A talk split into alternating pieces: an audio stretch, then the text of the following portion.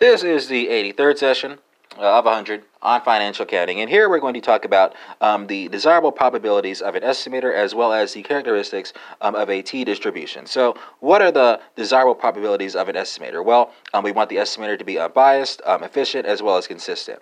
Um, for your t distribution, there are four things that you want to note here. So the distribution is going to be symmetrical. Um, it'll be defined as a single parameter um, with the degrees of freedom, where the degrees of freedom equal the sample size minus one, or um, mathematically we could say it's equal to um, open parentheses n minus one close parentheses. Um, third, it's going to have a lower peak than the normal curve, but you'll have fatter tails. And finally, as the degrees of freedom increase, the shape of the t distribution will approach the shape of the standard normal curve.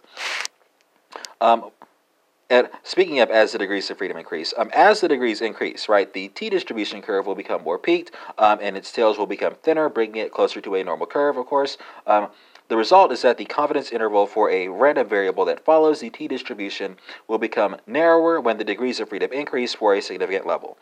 Uh, the t-distribution is used in cases um, to construct confidence intervals um, of a normally or approximately normal distributed population whose variance is unknown when the sample size is small. Here I'm talking about less than 30. Um, it can also be used for a non-normally distributed population whose variance is unknown if the sample size is large. Here I'm talking about more than 30.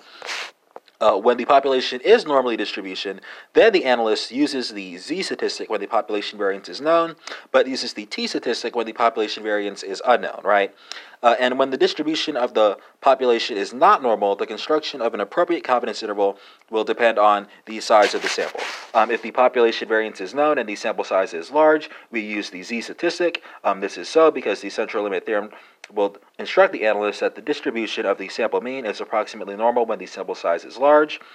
Um, second, if the population variance is not known and the sample size is large, the analyst can use the z statistic or t statistic. However, um, in this case, the use of the t statistic is encouraged because it results um, in a more conservative measure.